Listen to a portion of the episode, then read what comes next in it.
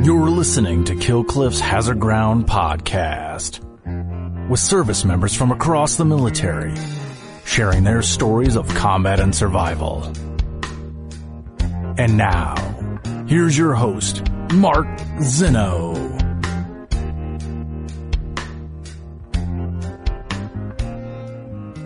Welcome into the Hazard Ground podcast. As always, we appreciate you joining us each and every week. Before we get started with this week's episode, with somebody who has connections back to where I went to school. Not only that, uh, he's taking undertaking some amazing projects and telling veteran stories. We'll get to that coming up in just a few moments. But first, our normal announcements. Please give us a follow on all the social media sites: Facebook, Twitter, and Instagram at Hazard Ground at Hazard Ground Podcast.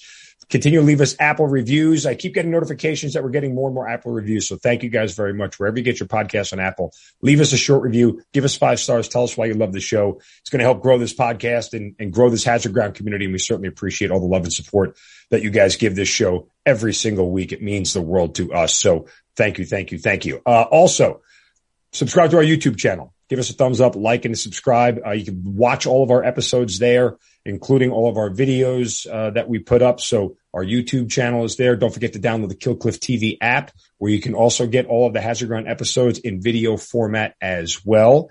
And of course, don't forget about our promotion with Amazon.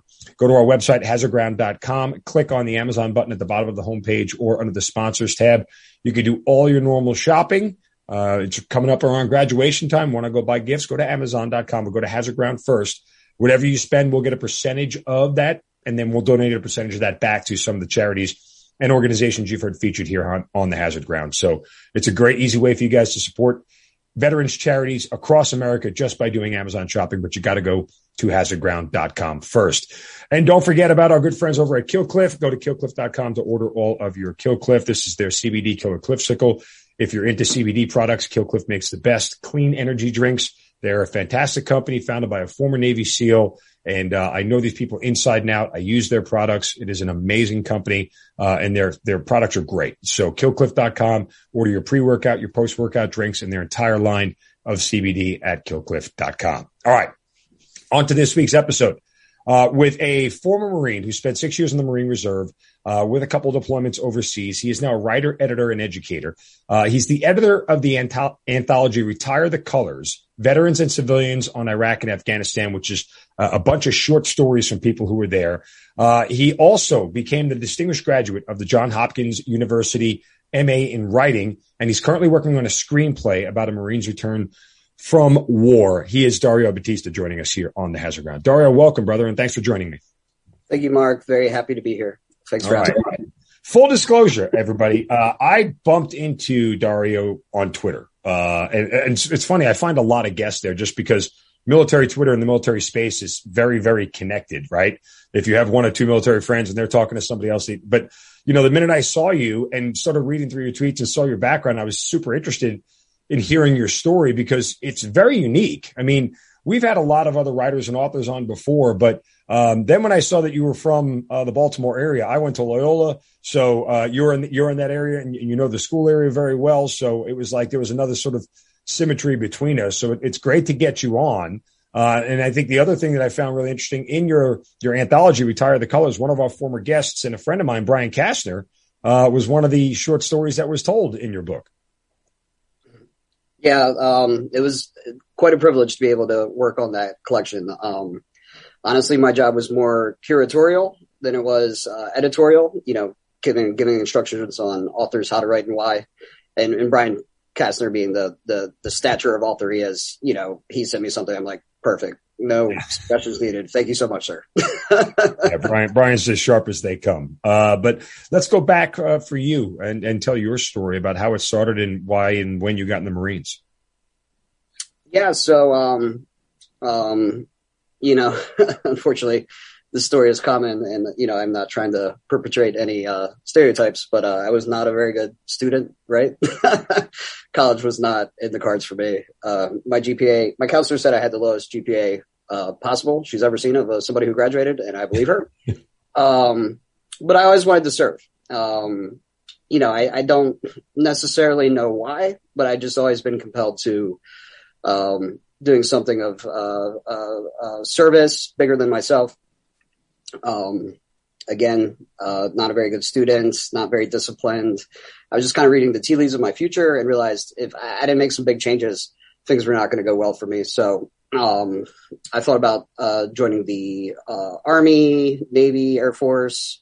Uh, it just so happened a bunch of my friends out of um, high school were joining the Marines, and you know I watched Full Metal Jacket, and I was like, oh, that sounds like fun. So I signed up for it. But Mark, I, I knew nothing about the military. I, I, thought I'd go to boot camp, and if it didn't work out, give it the old college try and go home. And you know, I actually graduated boot camp two and a half weeks before 9/11, so the stakes were not quite the same as I think a lot of the guests on the show who, who to me are incredibly courageous to say, Hey, that's the decision I'm making, knowing that this is probably what's going to happen.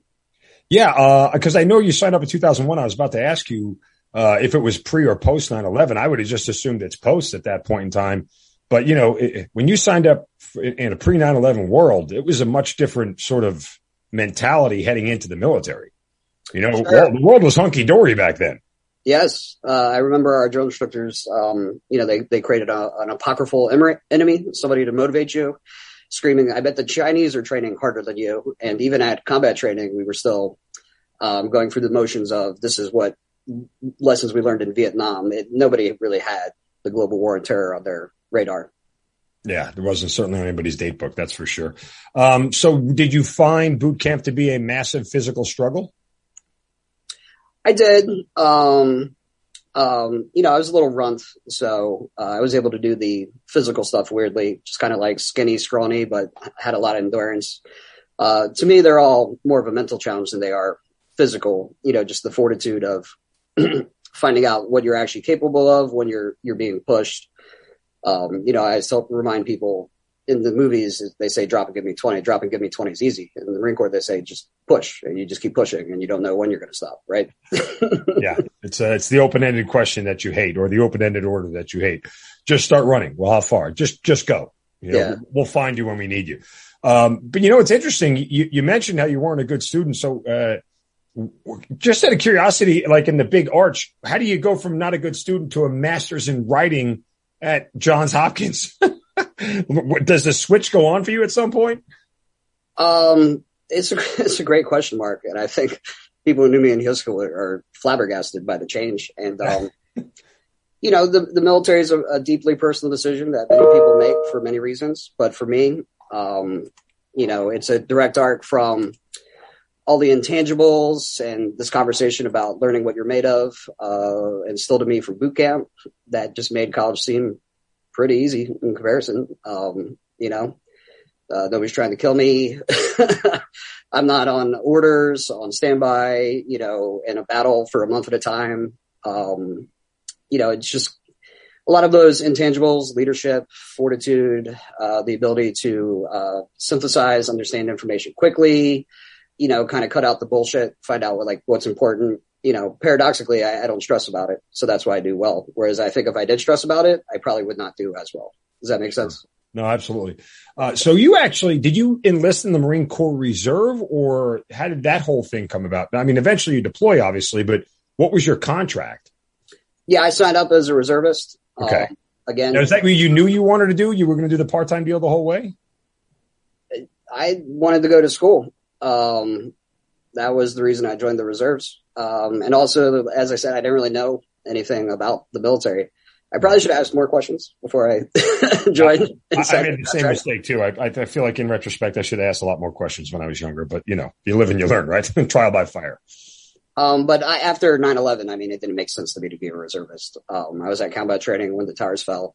I, I wanted to go active duty and I did everything I could to make that happen um, and spent a lot of time on active duty. It was it was a very weird time, Mark, uh, as I'm sure you remember.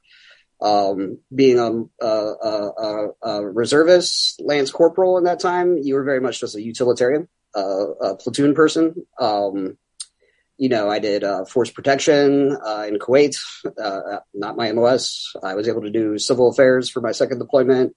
They were literally just taking volunteers and saying, um, you know, go over there and you'll figure it out on the job. It was just a really unprecedented time. They just, you know, I, I hate to use this phrase, but they literally just needed bodies. Um, and because I wasn't really tethered to, you know, a stateside mission, I was able to volunteer for lots of stuff, which was pretty exciting overall. Yeah. Well, I mean, listen, hey, you know, uh, the, the idea of, of volunteering for a deployment is doesn't come along often, right? Usually told where to go. So when you get the opportunity to sort of do something that you're geared towards, or at least are interested in, makes it a little bit more tenable. So that said, you finished boot camp right after 9-11. You're now back to being a civilian. So how quickly do you actually deploy or get to active duty? Or I mean, timeline wise, what does this look like? So I went from training uh, pretty much immediately to active duty. I worked as a recruiter's assistant in um, Towson, Maryland. Excuse me. That was a really tough job. Not a lot of people interested in joining the uh, military uh, right after 9/11, when you know the economy is great and there's a lot of opportunities for people outside of that. um, you know, so we did a lot of uh, uh, area canvassing, phone calls. You know, it wasn't my job to get people to sign up. It was my job to get them into the office to talk to the recruiters. So it was a pretty interesting job. um, learned a lot about, uh, uh, again, you know, just intangible skills, uh, building relationships immediately, uh, learning how to read people, learning how to communicate well. All, all, these skills were things I was able to build upon, um, to help me, you know, crush the civilian world after, uh, uh, military experiences, you know, um, you know, something as basic as the Marine Corps is very poor, as you know, if you don't have friends, like you're really going to struggle. You, you, need to know somebody in admin. you need to know somebody in supply, somebody ammo, um, who can just hook you up and make things happen or, or you're going to struggle. Uh, I learned later that's called business development. yeah. So one of those fancy civilian terms that the, the military never uses, but it certainly applies, uh, to say the least. It's the skill I've used as a writer to build, uh, relationships with other writers, editor, other editors, um, never take something for nothing. Uh, be humble, work hard, and you know just be a part of a community. Um, you know, I think these are basic concepts that some people miss out on. Uh, uh, you know, just from having different life experiences or just being taught, like, hey, get your degree, take care of yourself, and, and make it work. Um, you know, I never want to uh, uh, overstate the veteran experience, but there's just a lot from it that just helps you be a better community member, but be a better citizen just having gone through it. No, 100%. I mean, that's a, you know, we talk so much about the veteran space and, and the post combat veteran space, right? I mean, that's supposed to be part of the draw to, to, to acquiring and hiring veterans, right? Self starters and understanding, you know, how to do things with very little instruction, how to operate in a complex environment on a, on a fairly routine basis. And like you said, no one's shooting at me. So, uh, everything else is negotiable at that point in time. So, you know, we, we bring a whole different, a whole different skill set to the table that a lot of other civilians don't have. Uh, you mentioned that you got to Kuwait. So what happens after the recruiting job? I mean, do you take the first thing hopping overseas? I did. Um, and again, uh, just a very unusual time. Uh, for some reason, uh, I was, I was, my original unit was for Rations Company in Anacostia, DC, um, uh, uh, right near Bolling Air Force Base. It was like mm-hmm. an annex of that and uh, it was mostly cooks and supply people. And for some reason, they thought I was a cook, but I didn't tell them I was a cook because I didn't want to let not be able to go. And they took 20 volunteers initially. And again, we were just parceled out like minor league baseball players. Three of you were going to this unit, four of you were going to this unit. it turned to be a, it turned out weird. I, you know, I don't even know the term, ironically, to be a really good decision because everybody else who stayed behind had to do mortuary affairs, uh, which is an incredibly solemn, but just absolutely devastating duty. Uh, everybody I know who did that is um, has gone through some real hardship. Um, but yeah, uh, first deployment was not particularly interesting. Um, you know, I feel there's nothing interesting about Kuwait ever. Period. Yeah, you know, sand. Uh, if you're not in Kuwait City, the whole place is sand. It's you know a lot of imposter syndrome. Um, you know, and it just it was it was a weird thing. Like I just tried to make myself useful. Um, you know, uh, we needed, uh, they called it force protection. We would have third country nationals come on base to clean out the shitters, uh, bring in potable water, those sorts of things. But obviously, they needed somebody to watch them to make sure they didn't do anything nefarious. So that was just me uh, riding in a truck with somebody from Pakistan and making sure they didn't put a bomb in the toilet. Um, we did get attacked. Um, the surface to surface missile uh, you know, and that was without warning. Even though we trained the siren to go off, you'd have a minute to put on your gas mask, get in a bunker, um, all of that. Um, you know, so me just being 19, my first exposure to combat is, a, a you know, a, a 150 pound warhead exploding, you know, maybe about a half mile from my where it was, it was pretty, it was pretty shocking. And the alarm would go off and over and over and over again. Um, you know, out of everything I've seen since then, uh, snipers, uh, IEDs, um, rockets, mortars, it, it was really, really scary. You know, it, it really makes me think like, uh, you know, we hear a lot about what's going on in Ukraine and just the, the thought of just constant bombardment. You know, I've, I've lived for that or at least the fear of it. And it's, yeah. it's really, it's really traumatizing and it's just, you know, it's not even considered combat as you know. um, well, that was it. That was my second deployment for a better part of it uh, during the closeout of Iraq, and uh, was there for all of 2011. And it was just the, the worst thing is having zero control. Right? You just yeah. if you were going out, it's because you were in the wrong place at the wrong time, and you had no idea that that was the wrong place at the wrong time. Right? Because mortars were just landing nonstop, and we weren't doing anything to stop them. And so it was a you know multiple time a week nighttime occurrence, uh, and and you know, it's one of those things where when you think back to it, you know, it just became such reflex. The horn, you know, the siren goes off, you hop out of your bunk, jump out of your chew, run to the bunker, and you just sit there and you wait, you know, um, and in the hopes that, you know, the bunker doesn't get hit. Like maybe I was better off staying in my room, you know, maybe, maybe the bunker is the wrong place to be. You never know. So it's, it, that's some, a, a different level of torment. I mean, it's not the worst thing in the world, but it certainly can be grating on you emotionally after a while. Sure you know, and uh, my my buddy was right near the explosion. Um, you know, he couldn't couldn't really communicate for days because his hearing was just gone. Um, you know, that adds like a level of realness to it. And to your point, um, we didn't get any we didn't get any alarm. So I'm wondering, was I just exposed to uh, chemical or biological agents? Again, it was a different time.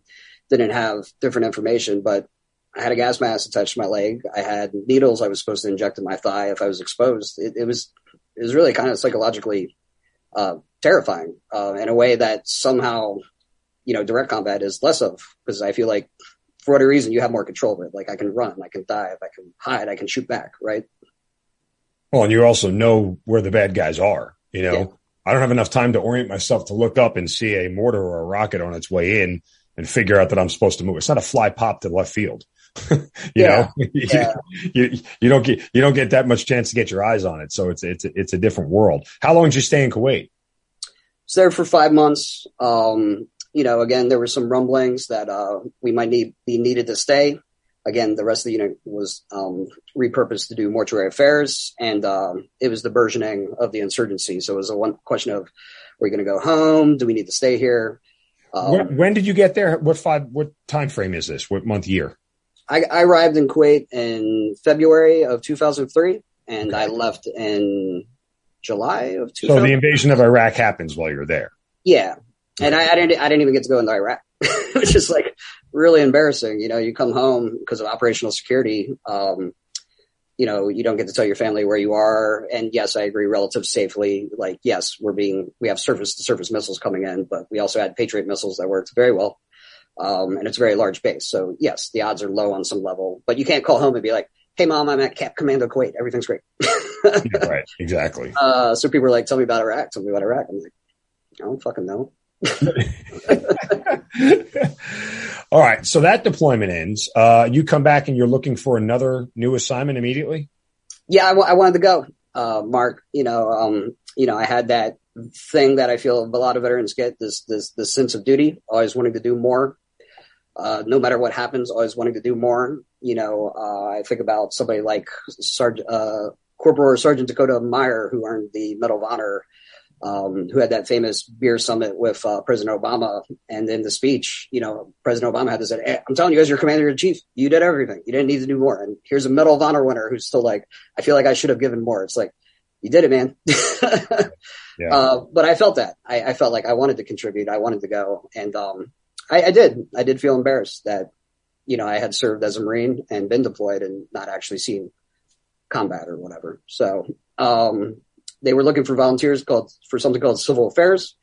Uh, we had a crusty old staff sergeant who had done it in Kosovo, and uh, he was just taking volunteers. And um, you know, I raised my hand. I, I volunteered again. We went. Did to, you know what civil affairs was? I had no idea. so so far you you're you're a cook, which you weren't trained to do, yeah. uh, and now you're civil affairs, which you weren't trained to do. You've you've really skirted. You've kind of cracked the code on the whole system here, by the way. Yeah, yeah. Like I said, very unusual time. Uh, you know, in the Marines we say on our own program. Yeah, we were we, we yeah. Do that pretty well.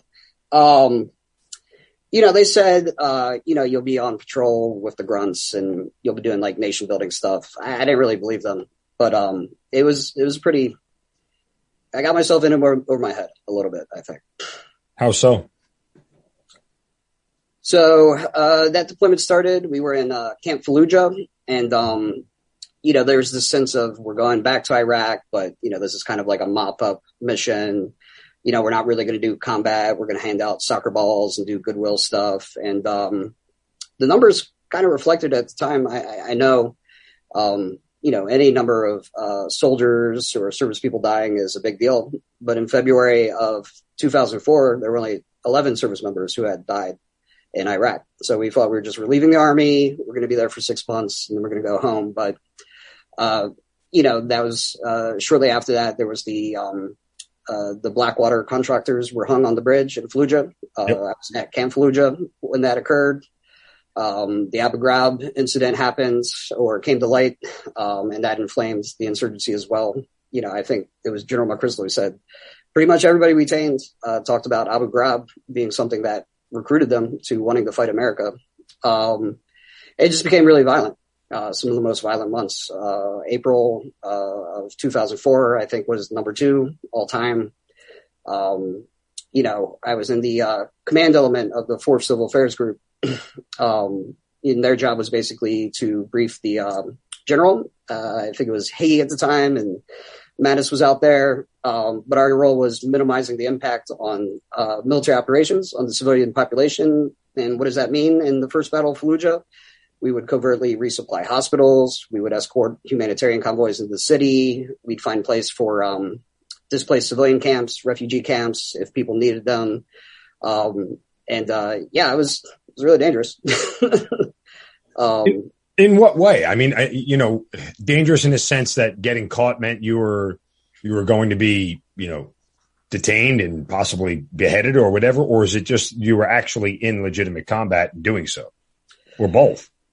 So um, we worked very closely with a Jordanian hospital, but they didn't want to be seen cooperating with the Americans because that would have made them a risk. Um, so we would go in at night covertly, and um, you know there were insurgents in the area. One of the uh, officers called in an airstrike on the north side of the compounds. Um, you know, I have Blackhawks flying over me. There was a cloverleaf at the time, not too far from there, right outside the city, where there was a lot of combat happening, and um, you know, just you know, frequent rockets, mortars, inbound, outbound, uh, some landing very close, you know, uh, close enough that I reach over my body, like, am I hit? I've seen shrapnel fly over me. Um, you know, when we were escorting humanitarian convoy in the city, there was a sniper fire. You know, we didn't know where it was coming from. Um, you know, so taking evasive action, all that. You know, it, it stuff that's never going to make it into a Hollywood movie, but for me, it was, pretty intense. yeah, no, I mean, um, the sniper fire is fun. It always keeps you on your toes, right? Uh, yeah. Uh, but that said, so do you witness any sort of casualties while you're doing this? Yeah, we saw some uh, uh, bodies that were not able to be reclaimed when we would go into Fallujah, uh, particularly with the humanitarian convoys. Um, if you remember, the situation was very much uh, reactive. Um, you know, the Marines started uh, uh, doing some urban combat and kind of like infiltrating the city. Mm-hmm. And then there was kind of a uh, international push to like, okay, let's take a break, let's take a pause on this and figure out what happened. The the first battle of Fallujah basically set up the second battle because um they just wanted to reassess, give an opportunity for non-combatants to get out of the city, and you know just make a real plan on how to go through and make that happen. Yeah, the uh my first deployment in 05, uh, that, that was the one time when I, my, uh, the pucker factor really hit me is when I was told, okay, you gotta, you gotta convoy to Fallujah. And I'm like, you, you do what?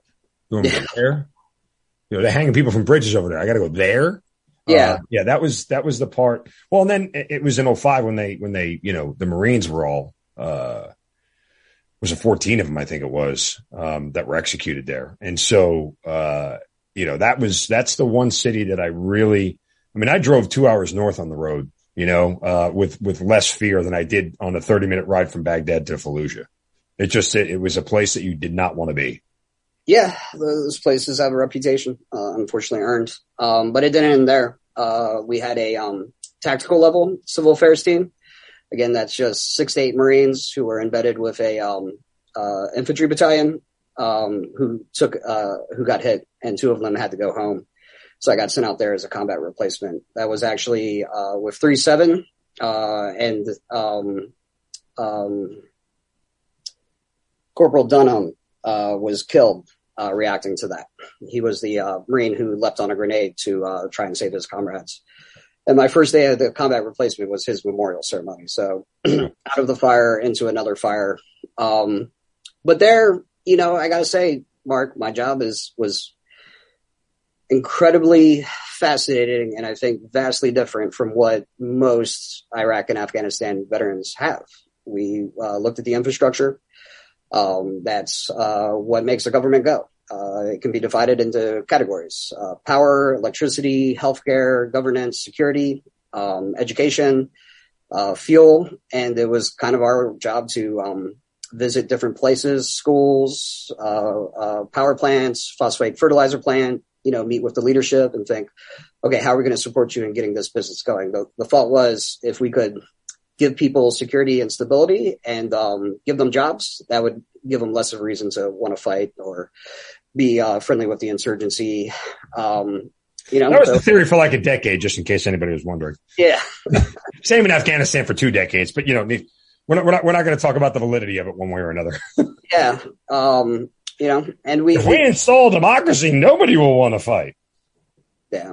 Um, you know, it is kind of, kind of unfortunate in retrospect, uh, Mark. You know, I, I, think that's the tragedy of it all. Um, you know, I, I, first of all, never not including the local populations, the regions destabilized, and that I, I mean, you're talking generational hardship. Um, but I, I, think the vast majority of people who went over there did it and they tried their best to do what they were being asked to do, which was to create security and peace and freedom. Um, you know, and uh, I, I, thought we were doing a lot of good at the time. We were building uh, uh, schools, we were getting people employed. Um, you know, we were meeting with the uh, police chief, the mayors, everywhere we go. Again, this would be a different thing. Uh, we were welcomed. Whereas like the door kickers, probably not. Um, but people knew we had money and we were awarding money for infrastructure contracts. So they're rolling out the red carpet and, um, you know, we didn't have enough people to really do missions. You know, you, you need at least like a certain amount of vehicles, a certain amount of up armor weapons, but we get all sorts of uh, different grunts volunteering with us because they know they would actually get good food. They wouldn't have to eat an MRE. They could have authentic shawarma before anybody in the world, in the Western world, knew what shawarma was. Yeah, yeah, yeah. you know, and, and, it's it's interesting because uh, when you talk about, you know, you did the best job that you could, and you thought you were doing good and and anybody who's listened to this show routinely has heard me talk about the phrase small victories because I had that same challenge over there uh, when I was there on my first deployment. Like I remember sitting down, I was a captain at the time, and I was talking to a major, and and uh, we had worked very closely day in and day out, and uh, I respected the hell out of her. And you know, I I just flat out said, I said, I mean, you know, I, I look at a group of people that I'm training, and on one day it's like they look like they could actually survive in combat. And on the next day, they're failing to use a toilet and just going to the bathroom on the floor. It's like one step forward, two steps back. I'm like, I feel like we're just chasing our tail. Is this ever going to make a difference?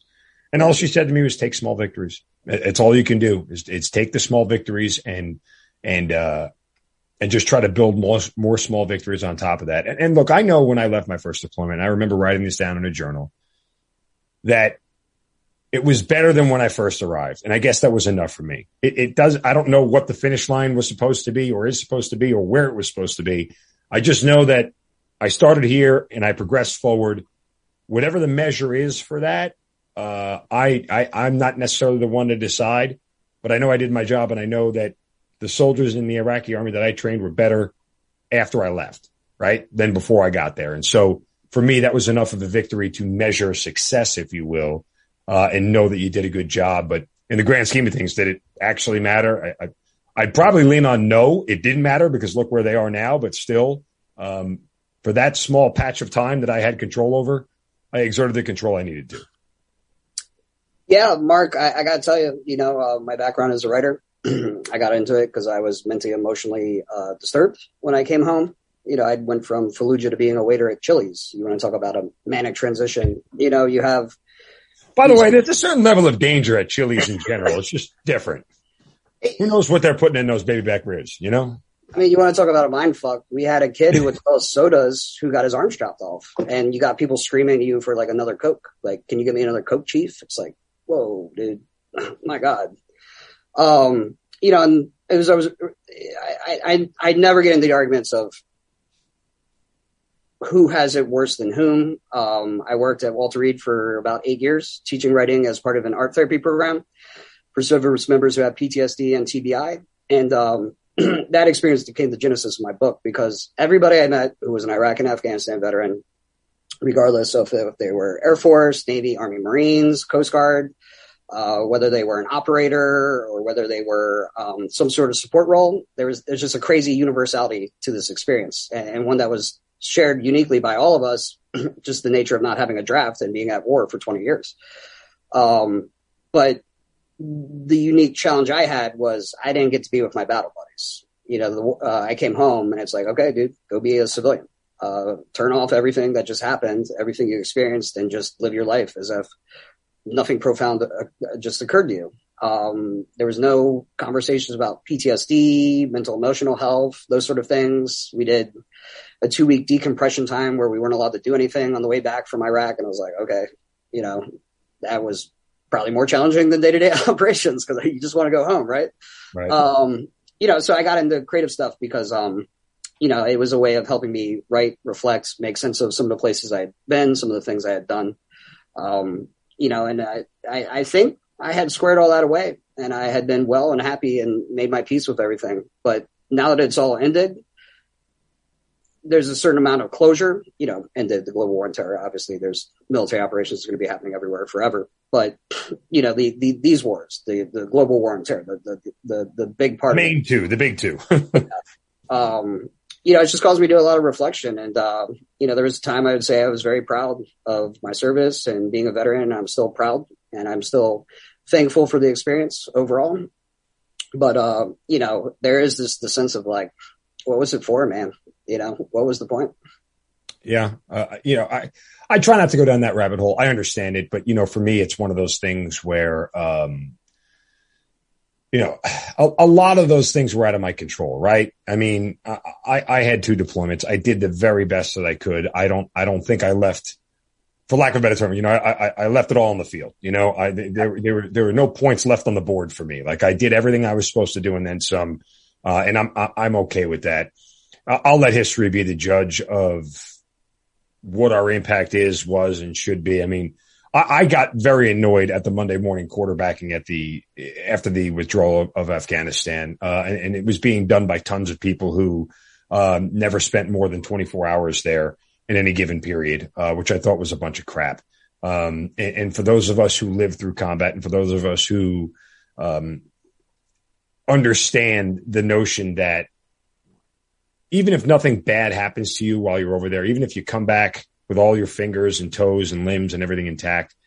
The, the person you were before combat dies and you're never the same again. The, the, the experience in and of itself doesn't allow you to be the same person. If, if you went through anything over, even if you just lived there for a year, um, there is a, there is a chance that you'll never be the same again. And it's hard to, I don't want other people judging that for me. That's what, what kind of bothers me. Um, you don't get to put in context the service and sacrifice that we put out there based off of some political notion of a win and a loss. Like that, I thought was a bunch of crap. Yeah, I, I agree with that. Um, you know, you just talk about lack of context. I mean, so many people just have, you know, I, I, I don't know. I read somewhere most Americans haven't even been to more four states. you know, what is what is your frame of reference if everything you've learned is something you saw on a subreddit somewhere, right?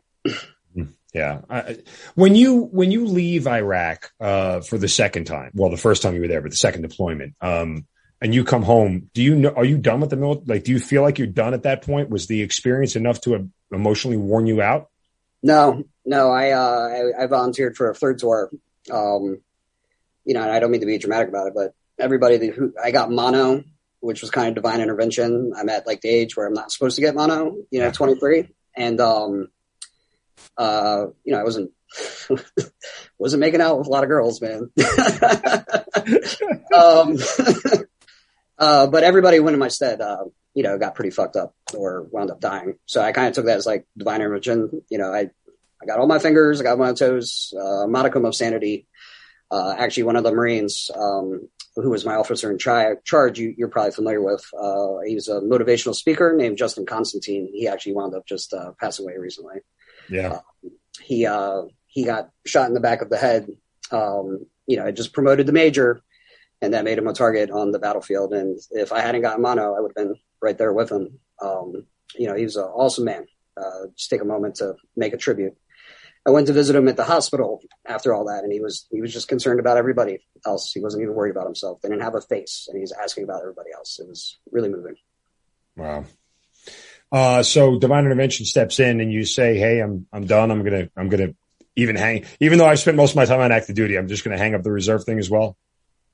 Yeah. Um, you know, I, at, at the time, I had been meeting a lot of people who um, had gotten out of the service uh, just for different things. Uh, again, my Marine Corps experience was awesome. I was able to do Toys for Tots. Uh, you know, people think that's hanging outside Best Bell with Best Buy with a bell, begging for toys. Like, no, we were in DC, and I was getting invited to hang out with like executives, CEOs, their personal parties, uh, hobnobbing with the literal one percent. Um, you know, I made friends with like the CEO of IBM at the time. Um, you know, I'm meeting uh, GS15s, executives and governments. I'm hanging out at the National Democratic Club, uh, drinking and, um, you know, singing karaoke with like the whip at the time. So it was pretty wild experience, but it just, it introduced me to a lot of people. And, um, you know, I met a vet who was just very jaded. He was a, uh, he had some sort of aircrew mission and he was telling me he had a, a Valor device and, um, you know, he was getting out and he was having problems with VA and his paperwork and he, he just felt very, mistreated. And, um, you know, you get to those points where it's like, okay, contract's going up. Am I going to stay? Again, it causes that reflection. And, and for me, I realized, will I do four years or 40? At some point, I got to figure out who Dario is, not Dario the Marine. Those right. are different things.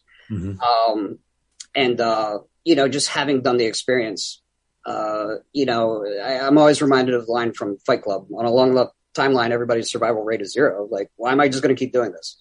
Um, you know, at the time I had felt like I did my part. Um, you know, and uh, that became not true when the wars just kept dragging on and people just kept going and going. But I, I did get to work with the military and wounded warriors at Walter Reed for eight years, and that's that's how I was able to stay in the fight. Mark, uh, the Marine Corps didn't need fat 34 year old Corporal Dario anymore, but you know, I, ha- I have Navy SEALs who've told me now that I have writing in my life, I don't want to put a bullet in my brain, and that's just awesome. You know, nothing I did, you know, just being a part of a program that I have a very small role in, working with some of the best mm. therapists and clinicians in the planet, and just giving people the tools to help fix themselves. It was, so, it was really stuff. I mean, you, you, sort of stumble on this opportunity here, um, but you know, working with the veterans is, I mean, it keeps you as connected as you can be to the fight, right? And you realize that there, there there's a whole second half of this. You know, like the first half is the actual combat, the second half is repairing everything after the fact. Um, so, but where does the the writing come in for you in that interim? I mean, I know you said you went to work at Chili's, but you know, you said you were a bad. Did you get your degree while you were in the Marines, while you were going along somewhere in, over in Iraq? How has that whole thing come to come to pass?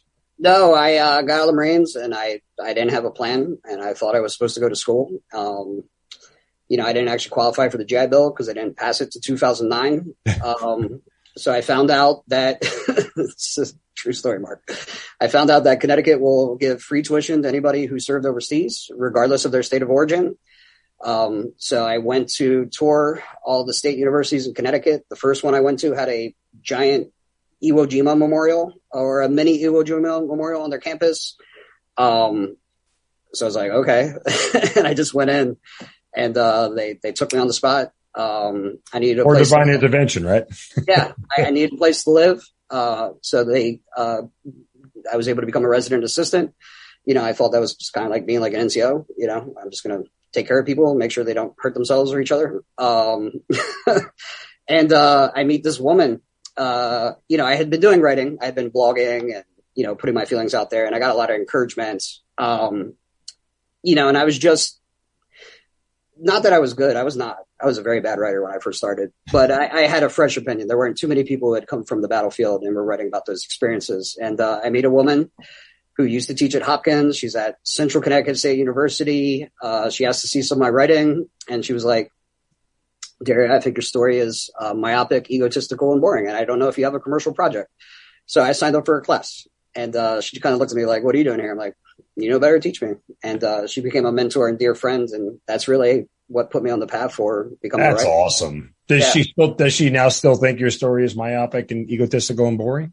No, no, and I actually, I will tell you this. I, this is a story I don't tell. I don't tell very often. Uh, I, I, did get involved in a. Um, uh, the Marine Corps at the time had this thing called Marine Corps for Life, where you could meet uh, people who had gotten out of the service who also had the Marine identity, and they could be um, kind of like professional mentors. And one of them was like, "Dude, your story sucks. You need to stop syndicate. You're embarrassing yourself." um, and uh, uh, right before the pandemic, he actually was like, "Dude, you made it. I'm just so impressed with what you've been able to do." And he actually hooked me up with a freelance project. So it's it's pretty rewarding. I, you know, I, I think this is probably true of a lot of military people. Uh, just stubbornness to it, man. I, now I'm curious to read the story. Like now, I, I genuinely want to read it for see how bad if it does suck. If I'm of the same opinion as everybody else. Well, I won't show you an early draft, but uh, I'll show you like where it's at now. okay. Well, I'm just you know, I, I mean, if listen, if it's it's based in historical fact, right? It's your personal story, or yeah, I, I, I didn't I didn't have the I didn't have the education of being a writer. I, I had an interesting perspective, and I was honest, and that can help you tell a good story. But you know, I didn't know what made up a scene. I didn't know point of view and how to use it effectively. I didn't know how to create dramatic tense uh, stakes and create tension and um, you know use characters intentionally. There's so much to a, um, a Masters of Arts experience where you just really approach it like a craft, like a skill versus just a talent or innate ability, and helps you really rehone and refocus that. And you know, you just reaffirm my desire to never write a book. I, I am a great storyteller. I, I, I like the verbal telling, but if you ask me to write it down, I'm gonna I'm gonna write like I speak, and that doesn't always translate well.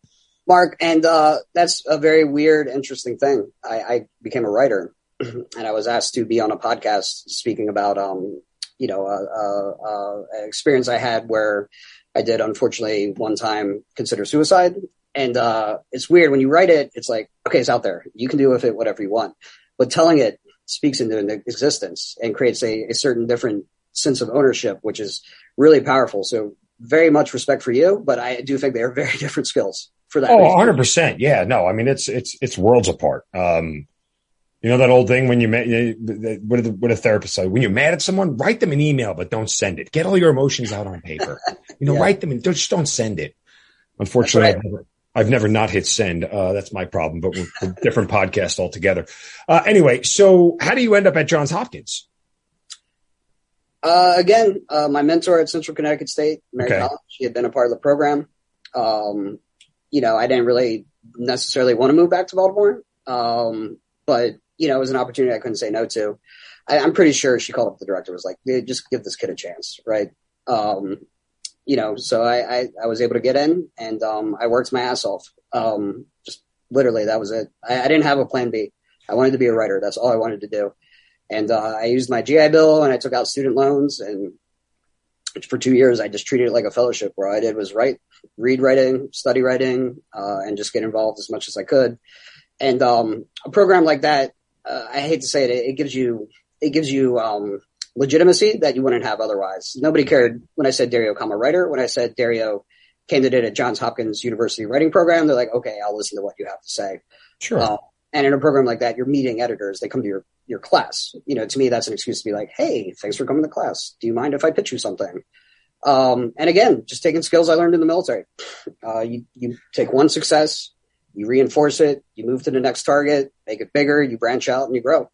Uh, I wrote a small blog um, for a guy that got seen by another writer who gave me an opportunity to write a blog for the Washington Post. Uh, when Bin Laden was killed, I was in the Washington Post Rolodex. They called me up, asked me if I would write a reflection about that as a Marine.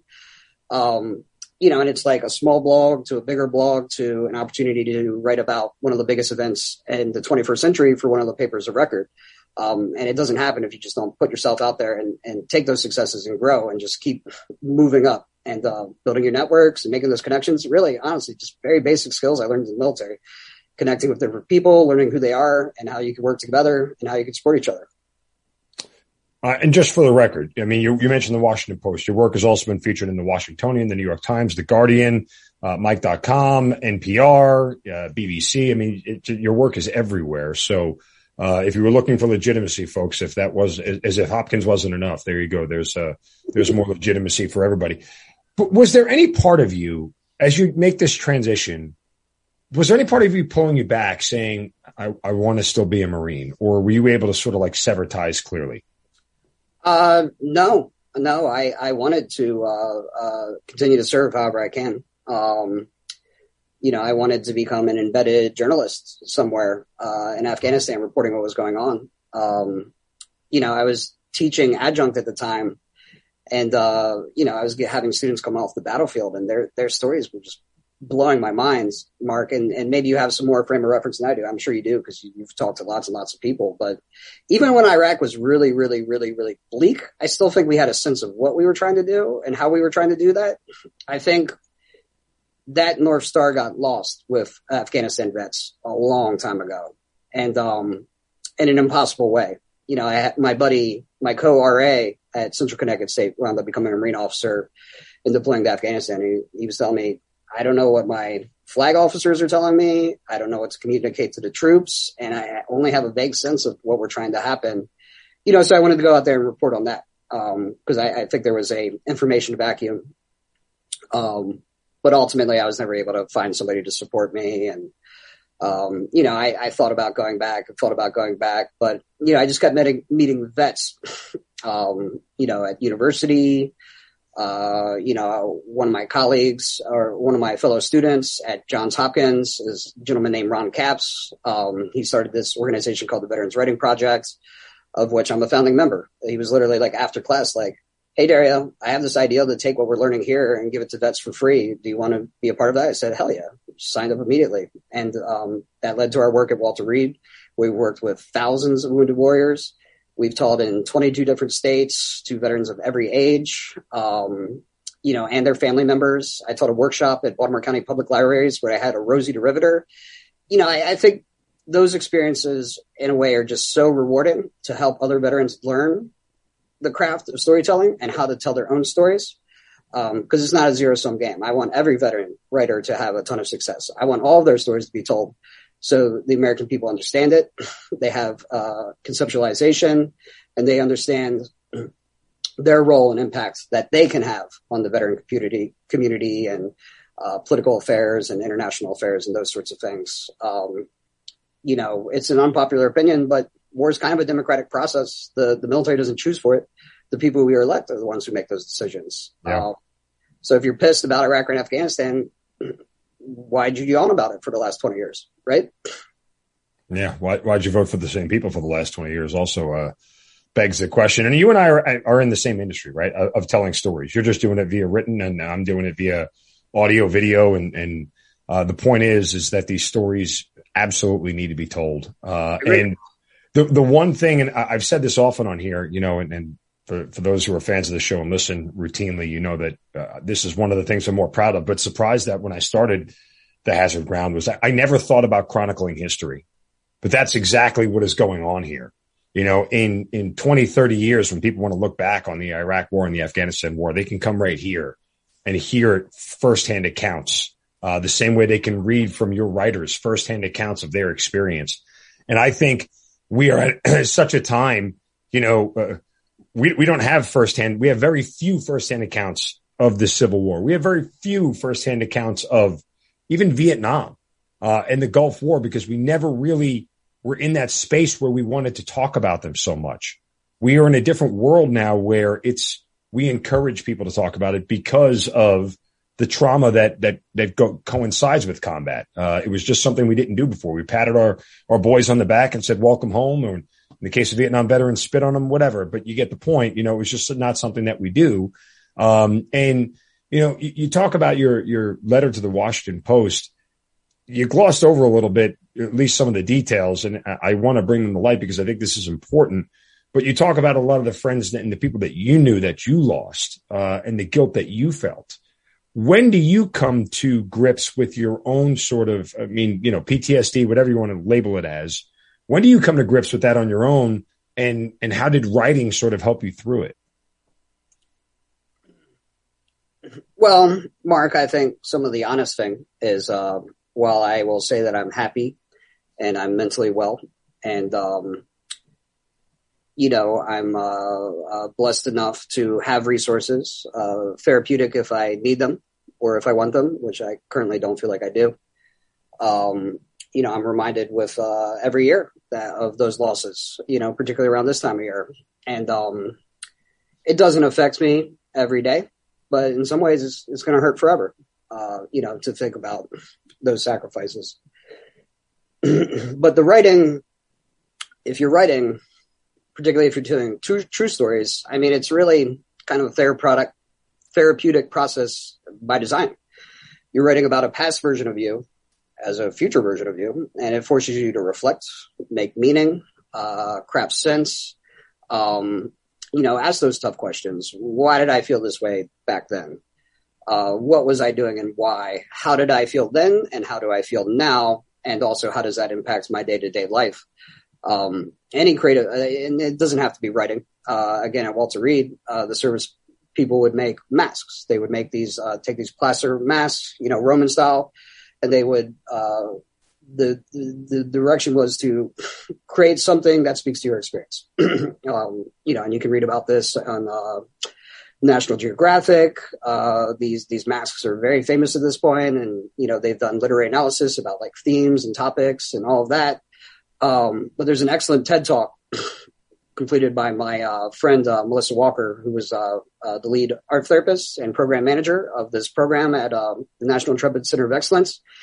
And she talks about this this this service person was haunted by this experience of um, they were under attack and uh, he was in a bunker and uh, somebody injured with a bloody face came into the bunker and um, just that image just haunted that person in their dreams every day, everywhere they went. But when you take something that's put in your in your lizard brain, uh, you know, your limbic system, your evolutionary impulse, it's like imprinted there for good reason, right? Like if something traumatic happens, your body wants to remember it. Um, and you use your higher brain functioning, uh, writing, art, music, dance, whatever, to take it. You're able to take something toxic, um, something kind of primordial, uh, uh, hard to access because when you access a traumatic memory, your physiology reflects it. Your cortisol grows up, your adrenaline grows up, um, and allows you to shape it, make meaning of it. I, I, I, don't mean to overstate. I'm not a clinician, but I've talked with a lot of smart ones and worked with them, and they say in general, yes, Dario, that's an okay way to, to express this. Good. Um, I, I, hope that's. Yeah, and I, hope that's not scientific. It's it's kind of a no duh thing, right? Like expressing myself makes me feel better, right? Um, but the really cool thing about the program there is like they're they're doing like the quantitative, qualitative, arts based uh, uh, research to, to to validate that, and um, with amazing results. And Mark, it's not a you know it's not a magic uh, eraser. Uh, you know, uh, while I did have some vets who'd be like, "Wow, now that I have writing in my life, I'm I feel like I can deal with my demons." You know, some people be like, "Yeah, that was fucking dumb." I don't understand how poetry is going to help me. Uh, whatever. Right. right. Yeah, all, all, shapes and sizes, right? Um, yeah. So let's talk about Retire the Colors um, sure. and how this whole project came about. Uh, I mean, obviously, look, from your time in Iraq to working with veterans and getting intimate and close with them and understanding their individual stories along the way. My guess is, you know, you have all these recesses of stories in the back of your head and you just want to kind of find a way to put them all together. Like, what's the genesis of Retire the Colors because technically you didn't write anything for it, right? Am I right in saying that? It was everybody else's story that you sort of conglomerated, if you will. Yeah, I just, uh, you know, my, my biggest intent, Mark, is I, I got into writing because I was mentally messed up and I wanted to communicate how I was feeling. I didn't have the ability to be at a bar and have that conversation with people. Right. But I was able to sit down and focus it and shape it and say, hey, please read this. Um, you know, I realized uh, uh, you and I represent a generation of uh, men and women, many of whom can't, won't, or don't want to talk about their experiences. So that makes it even more important for those stories to get out. Um, with less than 1% of Americans having served in Iraq and Afghanistan, there's this incredible divide, cultural, social. Uh, you know, it's uh, most Americans have not met a combat vet, for instance, or have a personal relationship with that person. So, um, I've always been interested in gapping those worlds, but also just making it clear, like, I've, no duh, war doesn't affect just the warfighter. Um, and, and it doesn't have to be, I was a Navy SEAL and I'm affected. There are people in support roles who are getting rocketed, mortared. They're part of a, a complex geopolitical affair that they have to make sense of, reflect on. It affects their spouses. It affects their friends. It affects their community. so I just wanted to curate um, a collection that kind of explored all of that from as many different angles as possible. Um, you know, there's some uh, uh, people who talk about decisions on the battlefield.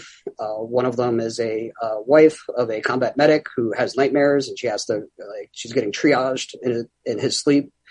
You know, just all sorts of really scary stuff. I was able to include an international perspective that I was proud of. Um, the cultural attaché of Iraq wrote a perspective of her experience uh, uh, in Iraq as you know somebody on the ground, but like civilian Iraqi. Um, there was somebody who his son's best friend, who he took in for a time, who was was a Marine who was killed. You know, just really connecting all those sorts of um, um, threads between how the military experience, whether you're aware of it or not, is not just affecting those two point those one percenters of people who've been over there, but also communities, families, uh, culture, all sorts of other things. And um, that was pretty much what I wanted to do. Um, I, I, did fight with the publisher a little bit. Uh, ultimately, they wanted to do stories that were redemptive of quality, um, but that's not my agenda. Um, war canon does fuck people up for life, and I think those are valid stories too. And if that doesn't make you feel good, I, I don't give a shit. Um, but I wasn't able to get those in, right? uh, very well put. Um, yeah. I mean, I don't want to just write that down as a quote. Uh, Dario DiBattista, warrior fucks people up for life. If you don't like it, I don't give a shit. There you go. Yeah. Uh, again, I never want to per- perpetuate the myth of the broken veteran. And I, I know a lot of VSOs no. dealing with these challenges, but like, no shit. There are some people I know, and I know you know, who will never be the same people and will not be able to function on the same level because of the experiences they had. Yeah. And, and, you know, I, I don't think that, see again, you know, people who don't have the depth of understanding for it, like you and I can understand that a lot easier than many other people can. Uh, and, and like they know it, but they don't know it, know it. Like it, you, you, they can't, they can only empathize. They can't sympathize. And, and I think there's a, there's a gap there which is which is tough to bridge um, for certain people, not for everybody. Um, there there are people who dive in, you know, uh, and and really try to immerse themselves in the in the post combat experience and try to understand what veterans are going through. I've run into some of them who have never put on a uniform a day in their life, but they work with veterans every day and they're really good at it. Um, and then there are others who, who, who not so much, you know, I mean, and to your point, you know, uh, full disclosure for me personally, and I've talked a little bit about this on here, you know, I, I didn't really dive into my issues until 15 years after combat. You know, like my first combat experience. Like I, it wasn't until recently that I sat down and finally sought the help that I didn't realize I needed a long time ago. Uh, to really start, you know, peeling back the layers of, of the combat experience for me. You know, and then you think about it and I realize it's just like people have asked me, but I've never really answered the question until you're forced to sit there and tell the actual stories the way that they were recounted for factual purposes for medical and you know documentation things of that nature you, you know you're you're digging you're peeling off band-aids that you didn't really know still had wounds underneath them. Uh, and and that's a difficult experience for a lot of people. And, and even being in the space and doing this work uh, like you i've talked to thousands of vets and exactly about their experiences right? Um, and i've read hundreds if not thousands of stories. Uh, there's an outstanding, probably one of the best essays I've read about the Iraq and Afghan experience. A guy named Brian Box um, wrote a piece for uh, New Republic called "Ghosts of War in the Wisconsin Forest," and um, you know, it's just about him trying to find peace uh, by protecting nature after his experiences. That's a very surface level thing. But there's a line in there where he talks about uh, friends he served with who he doesn't know if they're alive or dead.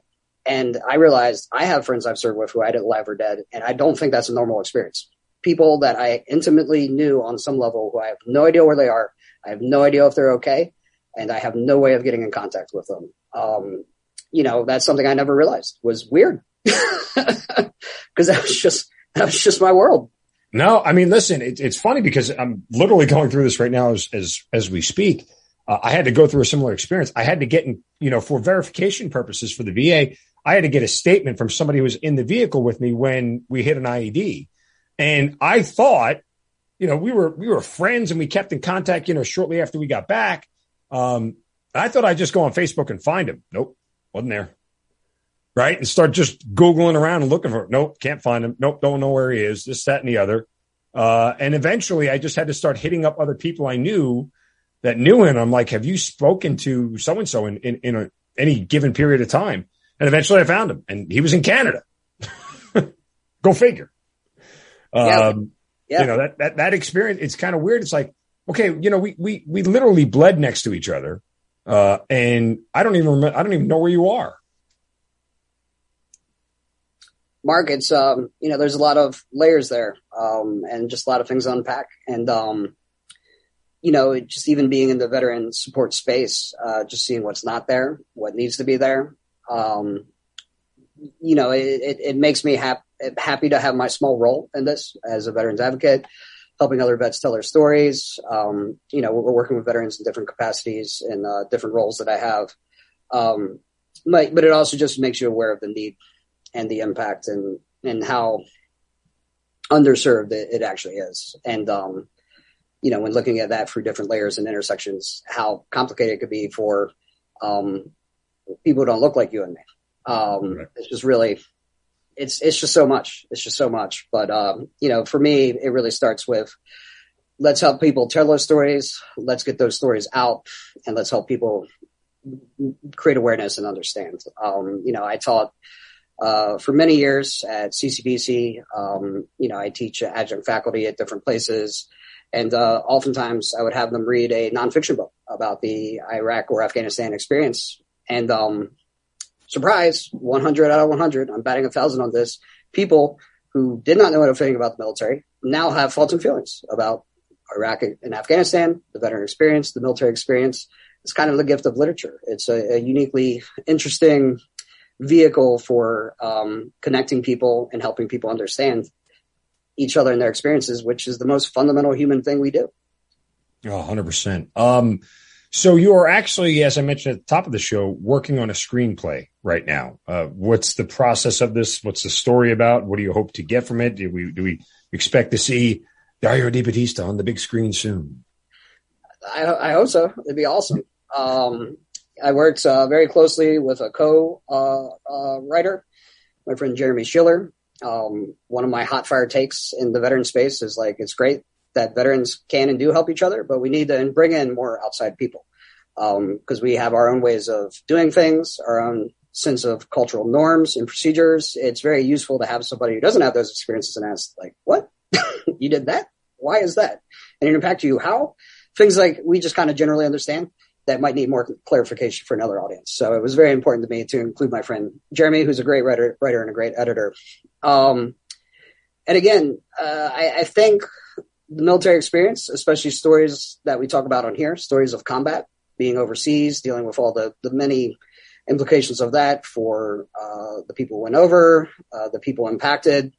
It's just such a monumental, massive thing. People can and will be writing stories, telling stories and books for hundreds of years and it's just kind of inaccessible. So I thought if I could write a, a, story that's funny, that might be a better way of connecting people to that experience. So uh, the elevator pitch is it's basically Jarhead meets road trip.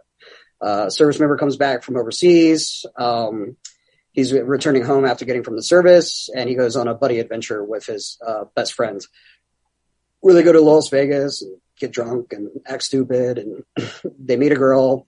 Um, but the the thing that is not said is the real mission for the road trip, which is he's he has a death letter from one of his friends who died that he wants to get to the family along the way. Wow. So where are you with it? Uh, it's a different world, Mark. Uh, you know, I understand. Um, a lot of pitching, lot, lot, lot of pitches. It, it's getting it out, getting it different competitions, people saying, Hey, it's great. I like it. And then nothing happens. uh, if somebody out there wants to help with support, uh, I'm not too proud to beg.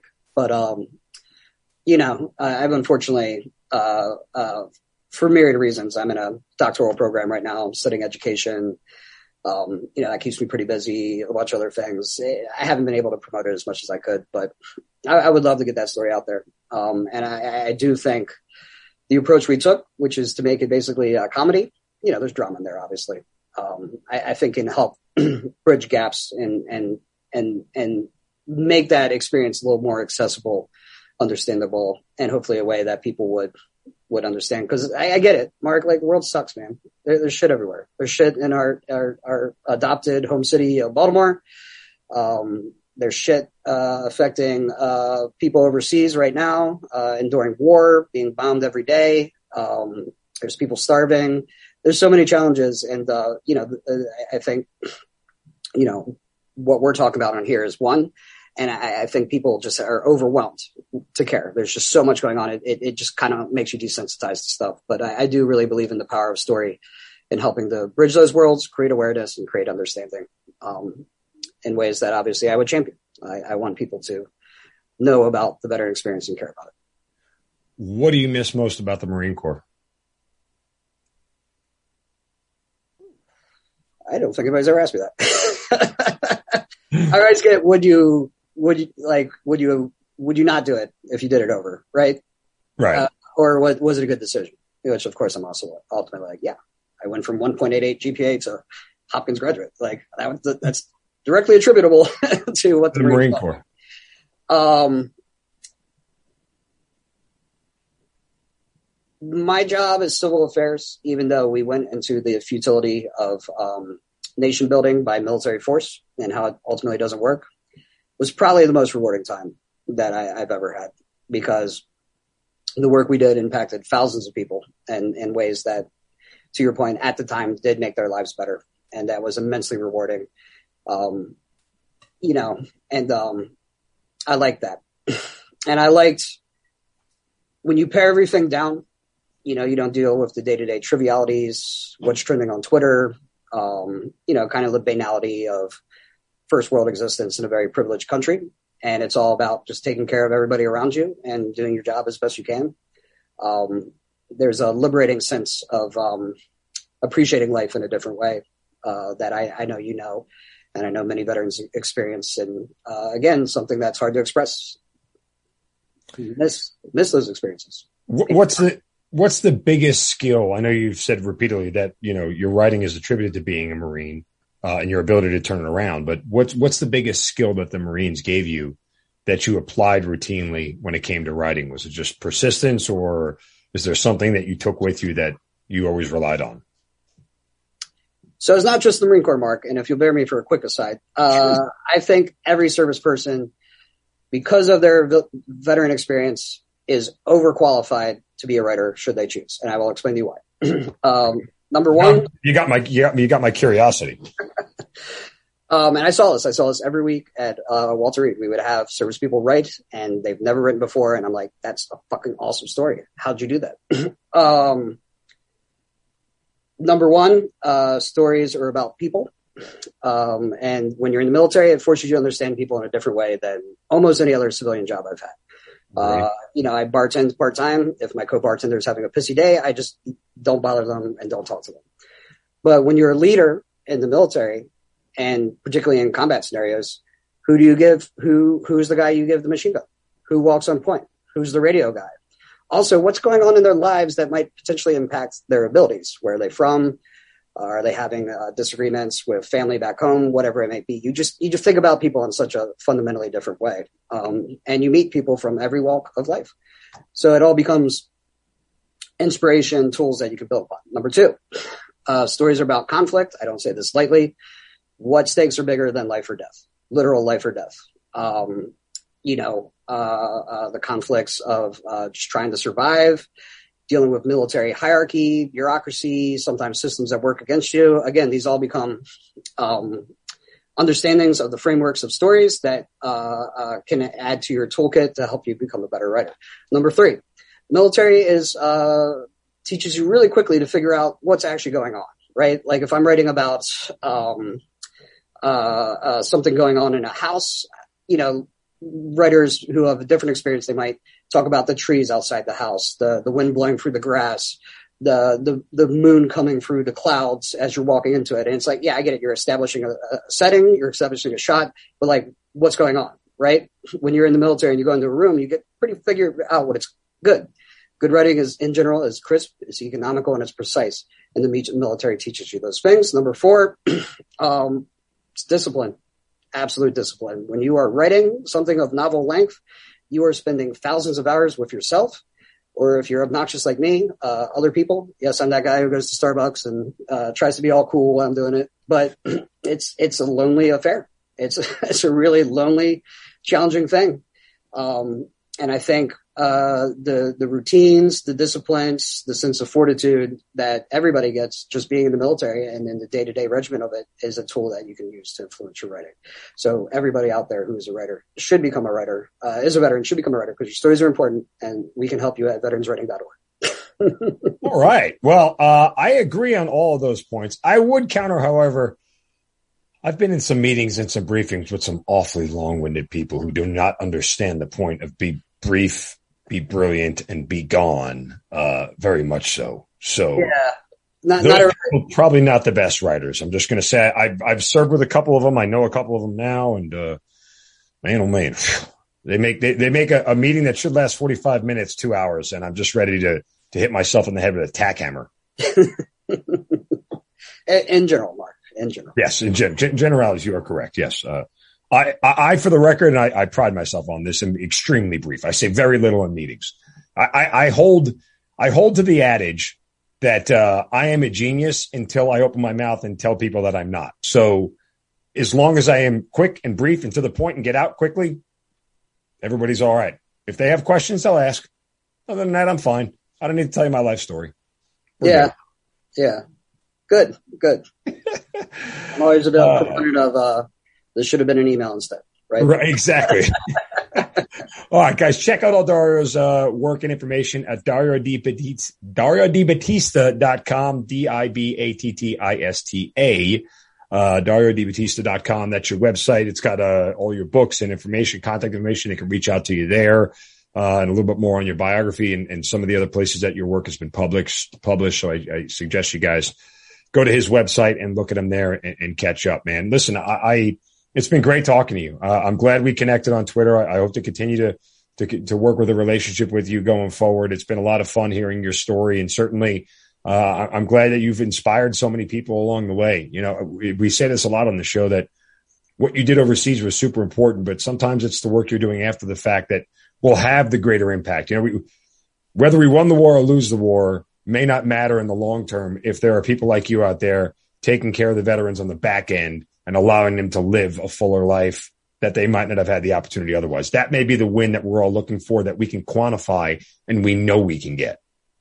And, and people like you, Mark, and, and it's an excellent point. If, if you're feeling some sort of way after the Afghanistan withdrawal, everything that's going on, find a vet service organization, get involved. It will make you feel better. A hundred percent. So, uh, again, brother, it's it's great to hear your story. I can't wait to share it with everybody, and certainly thank you for your time. And Dario DiBattista, thank you for being part of the Hazard Ground. It's been a it's been an honor, Mark. Thank you, brother. You've been listening to Kill Cliff's Hazard Ground podcast, hosted by Mark Zinno. If you have an interesting story to tell and you'd like to be on the show, send us an email at producer at hazardground.com. And if you like the show, don't forget to subscribe, rate, and review on Apple Podcasts.